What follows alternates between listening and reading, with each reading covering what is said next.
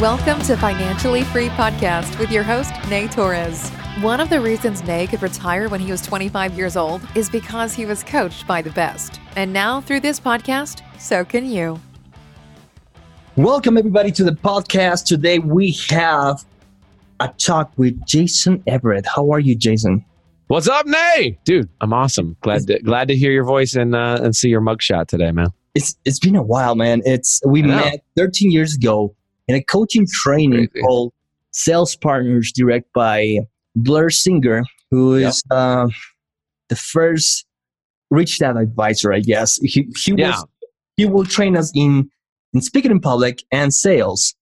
Yeah, speaking in public, sales, and doing coaching and training, which he's amazing. I mean, dude, that guy is a beast at training trainers. He is the master of training trainers. He a lot of people don't know who Blair Singer is.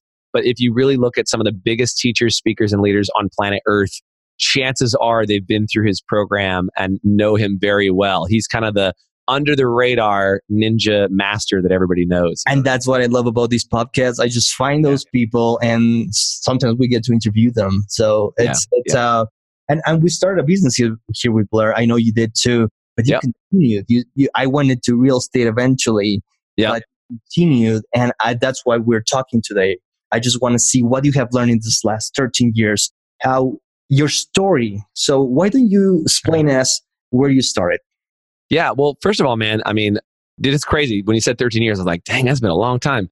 But yeah, it's been a long time of us creating the business. And again, the franchise isn't around anymore, but I kind of pivoted and I'm still in the same vein. Like I still do coaching, training, leadership all over the world. And now I do it with the beauty industry. And we're one of the largest beauty training companies on the planet. It's called High Performance Salon, HighPerformanceSalon.com.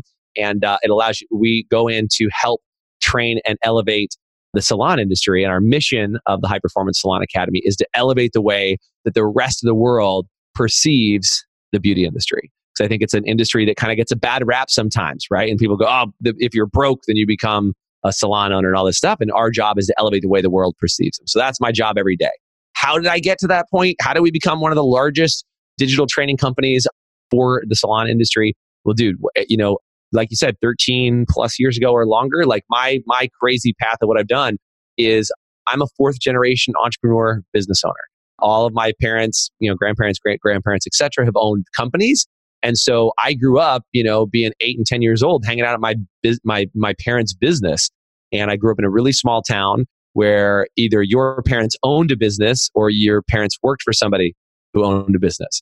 What was really interesting about that is that when I got into like the regular job marketplace and started working and doing things, it was very awkward to work for companies because one of the first jobs I ever had was a big company. I was working for a very large telecommunications company in the Sacramento area, which is where I live, outside of Northern California. You know, they would tell me things like, "Oh, if the printer's broken, you've got to call the IT department," or "If you need to use a computer, your assistant's supposed to do it," or "Don't ever spend time." And I was like, I've never worked for a company because I've always worked for my parents. I'd never worked for a company that had like, there's certain people who do certain things. It was like, I was always, you had to do it yourself because you're the business owner and you got to know how to do everything, right? I've always been in that environment. So fast forward my life, I've always been like, I would consider myself to be a pretty decent employee because I would take ownership and responsibility, always treated the company like it was my own. And what happened was I'd worked for a bunch of different companies. The last company I was an employee of, like a regular employee, I took that company. They were a small company, 3 people. They were doing $300,000 a year in sales. I came onto the company and took them to $1.7 million in business within the 3 to 4 years, I think it took me to get them to that size. Helped them massively grow as an employee, but I didn't own the business. And so there was a lot of conflict because as I was growing sales and making more money, my boss kept changing my commission. So it went from like 15% down to 10, down to 8, or 10, then 9, then 8, then down to, if you don't pay me, I'm not showing up to work tomorrow. And then that was my last day there. That was it. I called him out and he didn't like it. And I started my own company. And so, you know, I've actually owned the sales training company now. This is my 11th year anniversary. So I met Blair and you back 13 years ago, 11 years ago, we officially started business. And I've been running it for those 11 years. And now we're well into the 7 figures and have just been really growing like gangbusters, man. And I don't know if that's what you were wanting to find out. But you know, for all of you guys listening and paying attention, man, it was blood, sweat, and tears. I thought for sure I was going to be at 11, you know, or it's at seven figures, you know, being over $1 million in the first year. I'd already done it, and it took way longer. You know, only 5% of companies on planet Earth ever get above $1 million, and even fewer of those stick around for more than 10 years. And we've been able to do that, which I take a lot of pride in. Excellent. So everybody listening, I bet the question in their mind is, how did you raise sales? How do you actually go into a business?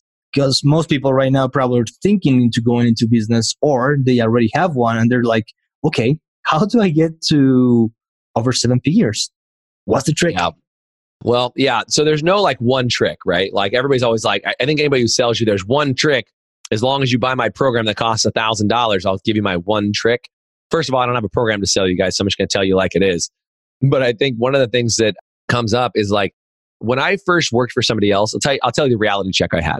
I was really good at sales, meaning, you know, I'd get on the phone with people and I could, you know, like I was doing the math the other day, like I've probably made upwards of $15 to $20 million in sales in my lifetime. You know, like for some people, that's not a lot. For some people, that's a lot. You know, like you got to decide. You know, some people sell $1 million houses every day. I'm talking about income that people generated directly to me that was commissionable and things like that.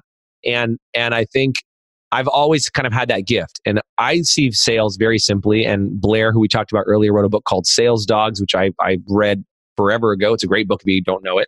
But I read this book called Sales Dogs. And one of the things that I think is powerful about sales is just about solving problems for people. If they have a problem and you can solve it, then a sale is made. So it's about making sure that you can add value to people when they need something, and you solve it with a solution that then costs money, right? Like that's it. It's business ownership 101, right? Like people need water when they go to an event. So if you're the water vendor, you're going to sell water. It's pretty straightforward. You know, there's a lot of people who brag about, well, I can sell ice to Eskimos. And what that means is I can sell things to people who don't need it. That's basically what they say. I don't like that brag. That's not my jam. The way I like to do it is I sell things that I find out what people really, really need, and I give it to them in exchange for money. And usually in exchange for way less money than they think it would cost. And that to me is sales, is giving people something like, hey, what would you pay to solve that problem? $10,000. Cool. I solved it for $5,000. Would you want it? And they go, yes! That's how I sell, man. So I built this whole business around solving problems that salon owners have for way less money than they thought it would take to solve it. And it's helped grow us into a massive training company. So one important thing that I think you can give us or the people listening is most people don't like sales. Why do you think that is? And what could you see planned on their mind so they can change that point of view or perspective? I think people don't like sales because they perceive salespeople as giving. So they perceive it's selling somebody something they don't perceive they want and or need. Okay. So it's like sales is like, I know you didn't want this, but I'm going to force you to take it. Now there's a definition, and I got this from Blair too. Actually, I'll happily talk about his stuff from sales, but also chat with him too, is that there's a word abuse, right? To abuse someone. And I don't mean like physically abuse, but basically the word abuse in general means give something to somebody they don't want and or need. You give something to somebody, like, and again, that could be physical abuse. Not talking about that for a second, but like, you know, if you're giving somebody to something you don't want and or need, like even if I pat you on the back and you don't want it, Nay, that's a level of abuse, right? Because I'm giving you something you don't want and or need. Now, again, it can go different than that, but that's abuse. And I think that a lot of people see sales as forcing somebody to give you money for something they don't want and or need. But I don't see sales that way. And hopefully if you're listening, you just get my tone on this, is that like, if I said, you're really thirsty and I've got a bottle of water, like that's not sales, it's serving. And serving, by the way, is the opposite of selling, is that serving is bringing something to somebody that they do want and or need. So I don't look at sales as forcing or abusing. I look at sales as serving. And I think that's my perspective on sales. You know, and I think what happens is people get in a sales role and they go, get out there and sell. And it's like this top down forced on you, make money, get out there. I don't care who you serve. Versus, I'll kind of make a big statement here that maybe we can go in a different direction, but like the internet has changed the game of sales. Okay. So here's why. It used to be that wherever you lived, if you were going to sell something, the only people you could sell to are within whatever radius you could walk to, you could drive to, or for a long time, who you could call on the phone, which that gave you a lot more reach, right? You could sell those people. Well, this really cool thing called the internet showed up. And then if I want to sell somebody something that lives in Ecuador that has the same problem that I solve a solution for, bro, we can jump on a video call. I can get you on Facebook. Like, we can do all kinds of things. And now all of a sudden, the amount of people that actually want what I have is infinite. It's billions of people.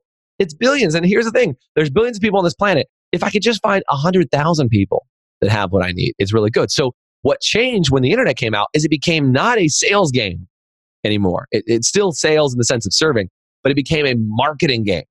Because you could have a solution, and this is what I believe about everybody listening to this show right now, is that you probably have a solution that thousands of people would like to know, but you don't know how to get in front of them. So the problem is you need to be good at marketing and at sales. And I define, again, sales as serving. Love it. Yeah. That's the best way to explain it. Yeah, for sure. And nobody's going to give you a dollar if they don't. You have to find a way to communicate what you're proposing, you're serving. Yeah, you got to learn how to present. You got to learn how to position it, which again is all marketing, whether that's one-on-one or as a group. Yeah. So people can take their money out and say, "Please take it." So right. Yeah, being an entrepreneur and is really but serving others the best way you can. That's how you grow. Absolutely. So you walk into a business. What's your paradigm or frame in your mind to start tackling how to serve better, how to raise sales? Well, I do a lot of observing first. I mean, when I go into a company and look at what they're doing, I got to evaluate what's going on. I mean, at this end of the business, because we exclusively work in the beauty industry, salons, spas, medi spas, things like that, is that I kind of know what I'm walking into because I've done it so many times. I mean, out of my 11 years of owning the company, the first 6 years of it, we were doing general coaching, meaning we'd work with anybody. So I'd work with a carpet cleaner and a marketing firm and a salon and all these other things. Now we only work with salons. So, for us as a coaching and training industry, I mean, we have like an online library that's like Netflix. That's over 250 hours worth of online training program just for the salon and spa industry. And, it's one of those things where now I don't have to worry about like walking in and evaluating from zero and going like, what is this business about? Because I really know salons and spas really well. But that being said, I can, like I was just on the phone with another friend of mine learning about his business. My job is to walk in, learn as much as I can, not so much about the business, but about the owner. Because, the business is really a reflection of the owner, as you and I both know, and we've learned from Blair too, one of his other books, Little Voice Mastery, is that the little voice and the little voice, right? The internal dialogue of the business owner, that will control more of the business than anything else. Agreed. Yeah. And can you tell me your experience on, because one of the things I understood from coaching businesses at the beginning is that business owners really need help, right? Because it's kind of lonely to be in business. You're in business by yourself, kind of. Sure. Nobody really understands you. There's no like support groups that can explain you or help you when you need help. But then they get coaching. And then they find their problem really is themselves. And right. The kind of person that goes into business are hard to coach sometimes. Would you agree with that? Your experience different? So when the first year I was in coaching, somebody said something to me that really resonated with me deeply. What they said is they only work with entrepreneurs that have been in business for at least 5 years. I thought, well, that's kind of silly. Like, why not help somebody who's been in business for 1 year? And they said, people who've been in business 1 or 2 years still think they know everything, right? Now, here's how I look at that, Nay. When I was an employee, and there's another good book out there by a guy named Michael Gerber called The E-Myth.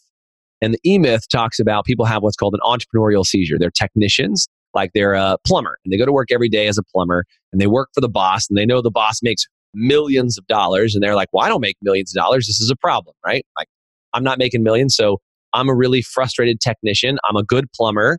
I do all the work anyway. I'm going to go start my own plumbing company. So I opened Jason's Plumbing Company, only to find out that there's so many other aspects of running a quote business besides the plumbing that I fall flat on my face. And by the way, I have that story.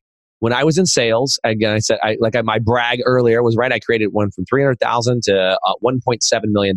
Great as being in sales. But you know what? To this day, even 11 years later, still continues to be something that I need to get better at, or I deserve to get better at, is accounting. Accounting isn't my favorite thing. And it's been one of the things that really kicked my butt. For the first, 5 years of my business, I only focused on sales. But it was like, I wasn't keeping the money. It was just flying out the back door because my accounting wasn't as strong as it could be. So now I've gotten some amazing resources. There's a great book called Profit First by Mike Michalkiewicz. There's another amazing book by Keith Cunningham. There are lots of books by Keith Cunningham on finance. And it's like, I've had to become a student of that.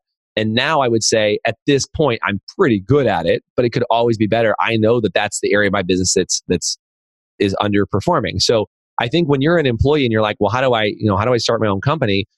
Don't start a company because you're a frustrated employee. Don't start a company because you think your boss is mean. Don't start a company because you would give yourself more vacation time. Because here's what happens. If you're a horrible employee, you're going to also become a horrible business owner. And I mean that. Like, people are like, oh, I'm a terrible employee. I want more time off. Like, I meet people all the time. I want to take more time off. I want to make more money. I want to grow, which is good. People are aspired to do that. But that's their primary reason for starting a business. And so they start a business and they end up working 10 times harder than they did as an employee, right? And they don't, and like I didn't take a paycheck for years after making a ton of money. I was making a lot of money. I literally went to a zero paycheck for almost 2 years. And like, if people are like, oh, I want to own a business so I make way more money than I do now, are you willing to sacrifice, right? There's a quote in here, it used to be in my office. It said, entrepreneurs are willing to sacrifice. I don't have the thing right here, but I'll do my best. But it was 9 to 5. Yeah, it was like, it just said people are willing to sacrifice income now to have income and freedom later, something like that. And I think that a lot of people that are employees are like, well, I would never give up my money right now. I need to have it right now. Well, then you probably shouldn't be an entrepreneur, because there's going to be a massive punch in the face learning curve that happens. Nobody ever believes it's going to happen. It happened to me. I was a frustrated employee, thought it was incredible at sales, which I am pretty good.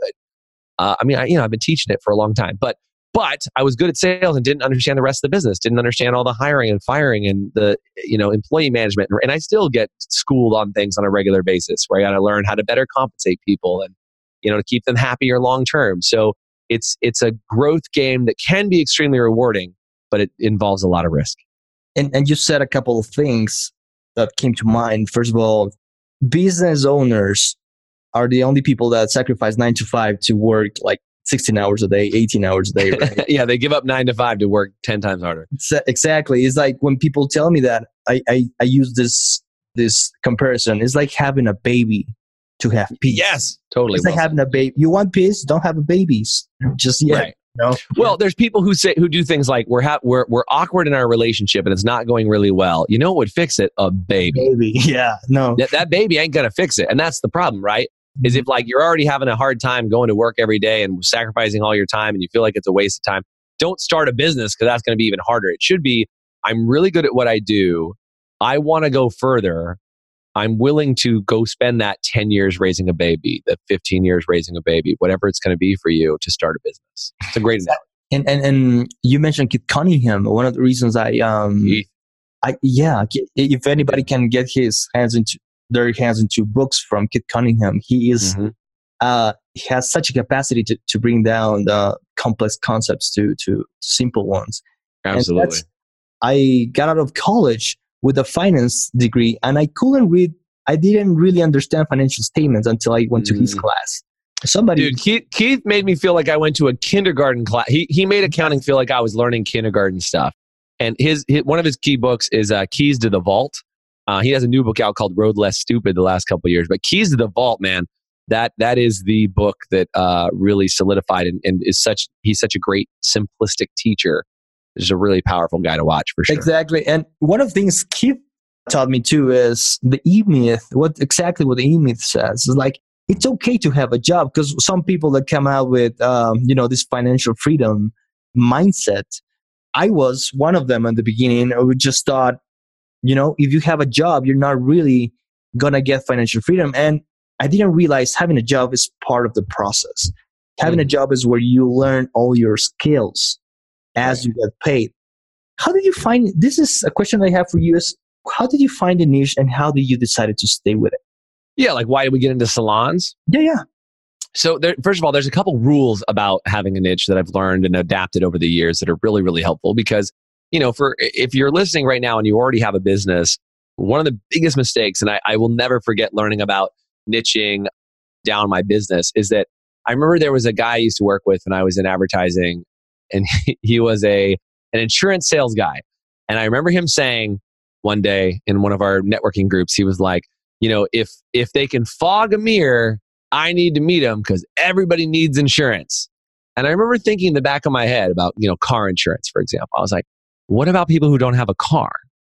Do they need insurance? And his argument would be like, oh, of course, because they might have a house. Oh, they might have an apartment. Everybody needs insurance. And I'm like, that was that selling ice to Eskimos thing again, right? I just don't like that environment. And so what I remember thinking is like, well, you could be somebody who goes, well, you know, does somebody, it's like, I look for something called triggers in people. Meaning, if I was going to be a real estate agent, right, I would be a specialist real estate agent that dealt with divorcing couples. Because I know that divorcing couples usually have a house they have to sell and they have two more houses they have to buy, right? Like that's very typical. So if I was a real estate agent, I would be a real estate agent who focused on families that needed support through a divorce. Because again, serving, right? Think about this. When you find a trigger, like a divorce, that naturally means they have to sell a house and buy two more. That means I get three sales because I could say, I can help anybody who needs a home. If you need a home, call me. Well, what about that person who's broke that can't afford a home? Should I be working with them? No. What about that person who it's the first time home buyer and they want to look at houses for 4 years before they buy a home? Is that a good use of my time? No. What about that person who has bought 15 homes and they're looking for an investment property? Well, then I have a very specific, like, maybe that's my niche, but I got to get really clear on. So here are a couple rules. If you guys want to write this down, a couple of rules that'll help you make sure that you pick the right niche. Number one, they must want and or need what you have. Right? I said serving. Yep. They must want and or need what you have. Number two, you must be able to provide them with a high value for what it is that you do. Meaning, the reason why I started working with the salons is that for me, when I started working with salons, they were getting crazy results. It was like I'd work with a salon owner and I would make them $500,000. I would make them millions. Like the first time I worked with Massage Envy, which is a big brand here in the US. First time I worked with Massage Envy, I took 26 locations over 6 months and I helped them make $2.6 million in 6 months. And I got an incredible result for that client, right? So number one, they must want and or they must want what you have. Number two, you must be able to provide them with an extraordinary result. Number three, you must want to work with them now and in the future. If you don't like these people, don't go sell them something. If you don't like them, like if I'm like, oh my God, I work with whatever, insert whatever group here. And like, I don't like working with young people, whatever the thing is. Right? I don't like working with 18-year-olds. Well, don't make 18-year-olds your client. You know, you got to fall in love with your client. The other rule, number four, that's really important, they must be able to easily afford your services. This is super important. I spent years learning how to grow the skill of sales to try and sell to the wrong people. Okay. So I used to blame you a little bit more of that. Yeah, totally. So I'll give you an example. I would get on the phone and try and sell a coaching program for $3,500 US. And what I didn't know is that some of these people I'm trying to sell this to didn't even pay themselves that much money every single month. You know, they couldn't pay themselves that much. So I was asking them to give me more money than they made in a month. And then, of course, they would throw me every objection under the sun. They would throw me all those things. And I just thought if I got better at selling, that I would make that sale. Well, BS. If they can't even come close to affording it, then there's this magical objection behind the scenes that you already have. So one of the things I do now is I financially qualify people. So before I even talk to them, I find out what socioeconomic status they are, find out how big their team is, and that kind of gives me an idea of how big their team is. Now, the last part on this, Nay, and this is super clutch because I talked about marketing earlier. So they must be able to easily afford you. That's an important thing. It doesn't mean that it has to be. Let me put it this way: if you're selling something that's high end or expensive, you got to make sure that you're dealing with a luxury market client. If you're trying to sell somebody who's homeless a Ferrari, the sale's never going to happen. But if you're selling Ferraris, you got to say, well, who can afford what I do? Probably business owners, probably, you know, social elite, people who are buying their second or third car. This isn't somebody who's looking for a Honda or a Ferrari, and your sales skill will magically make it happen. You got to financially qualify people. And the fifth step here in qualifying clients and making sure that you pick a niche is super important. The fifth thing is, of course, as soon as I said it's super important, it went blank out of my mind. That's the worst. All the time. It will come back though. It will come back to me. But I think going back to the financial qualifier, and by the way, this seems like a really clever cliffhanger that I'm leaving you with. And I'm going to say, buy my course, you can get the fifth thing. That's not it. I literally just forgot it. I know what it is. This is it. The fifth thing that's super important is that you must be able to easily find them. That's it. They must be easily findable. And the added caveat to that is they self-identify. Here's what I mean by self-identify. If your niche is, I work with, and I mentioned people who are divorced. Like if you said people who are divorced, if I said to you, hey, Nay, do you know anybody who's divorced? You'd probably go, yeah, I know some. Or you'd say, and I said, do you know anybody who's going through divorce right now? Yep, I do. They're very easily like labeled, okay, as that thing. But I find a lot of people that say, well, I work with small business owners. Okay. Well, dude, Nay, I don't know about you, man, but I don't like to label myself as hi, my name is Jason. I am a small business owner. Now, if I owned a restaurant, I would say I'm a restaurant owner, but a restaurant owner would never call themselves a small business owner. So they must be able to self-identify and say what that is. And by the way, if they self-identify, that means they belong to a group, club, or association that deals with that type of person. A real estate agent, a restaurant owner, a business coach, a salon owner, a hairstylist, a whatever. So if they don't self-identify or they don't have a label that they would give themselves, you don't do it. You can't work with that group. They're hard to find. You can't address them. Your marketing will be terrible. It'll be really hard to identify them in your marketing. You're like, do you own a small business between this much and this much income? Much easier to say, do you own a coffee shop? Yes? Then listen to this. Like it's just you get their identity immediately, and they become much easier to sell to. Does that make sense? So yeah. And one of the reasons I wanted to interview you first in this series of podcasts is because one of the things I learned is I'm glad you mentioned Keith Cunningham, because one of the most certain and I will say the best way to make some serious money if you have what it takes to be an entrepreneur is not to go out and invent a new product or something like that. That's a lot of years. Dude, it's a lot of work and a lot of money. A lot of money and a lot of knowledge and contacts. Mm-hmm. And that takes at least 7 years to build. But Keith will say, go and buy a business. Example, coffee shop. Example, hair salons. Example, ice cream shop. And do exactly what you're doing. Then you buy the second one, the third one. Because he lost a lot of money when he was young. He made like $30 million, lost it everything, and built it back again doing that with washing cars. Yeah. And can you explain a little bit? Let's run this story in our minds. I go back to the US, have enough savings to buy a hair salon, and I just will focus on this. I call you, what happens next? You call me, what happens next? This is going to sound crazy, but you don't. That wouldn't be how it works.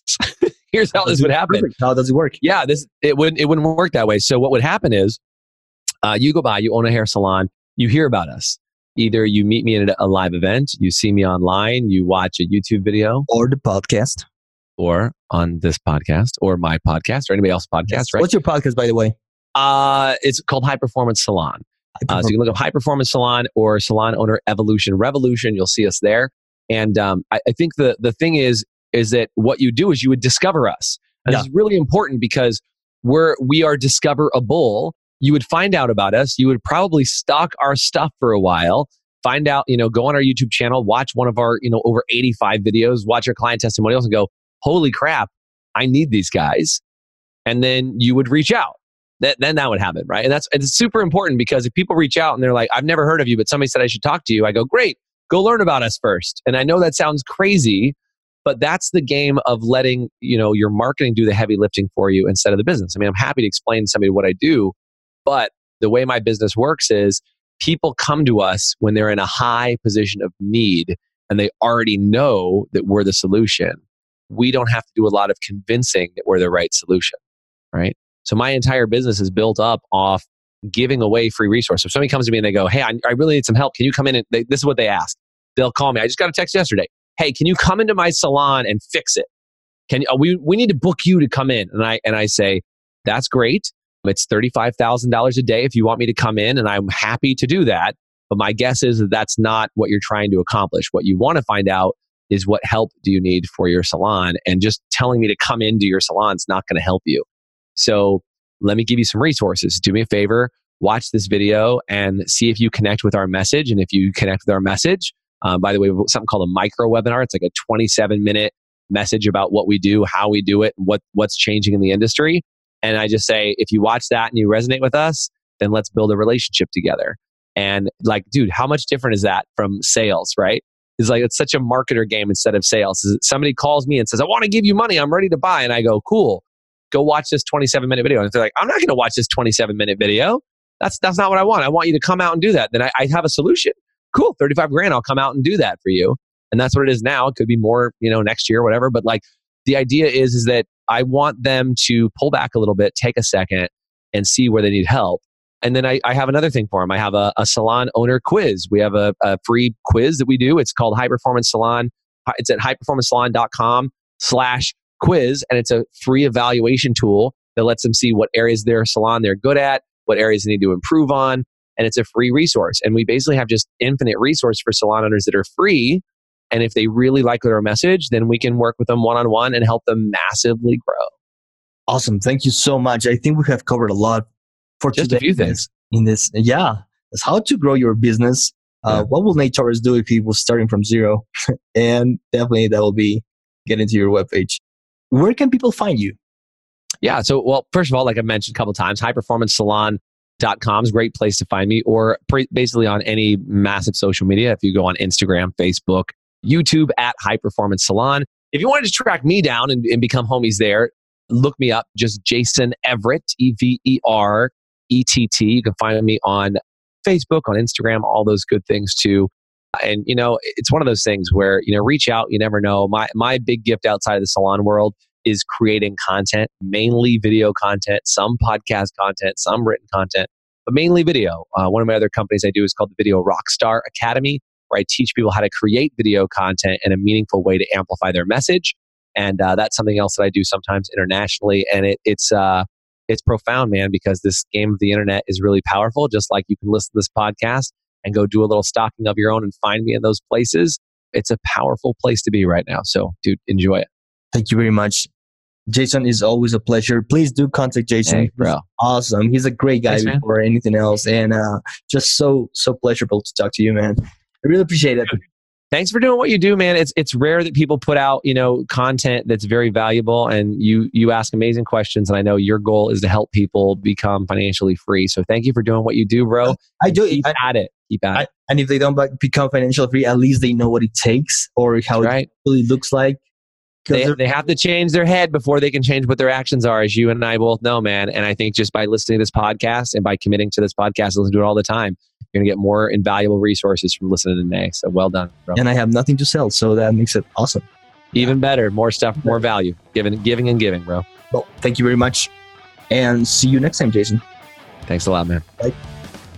Did you learn something today? How can you apply your insights? What's next for you? The fastest way to make things happen is to just share this podcast episode with more people that may find it valuable too. Talk about it with them and surround yourself with like-minded people. Hope you found this valuable. Don't forget to subscribe. See you next time.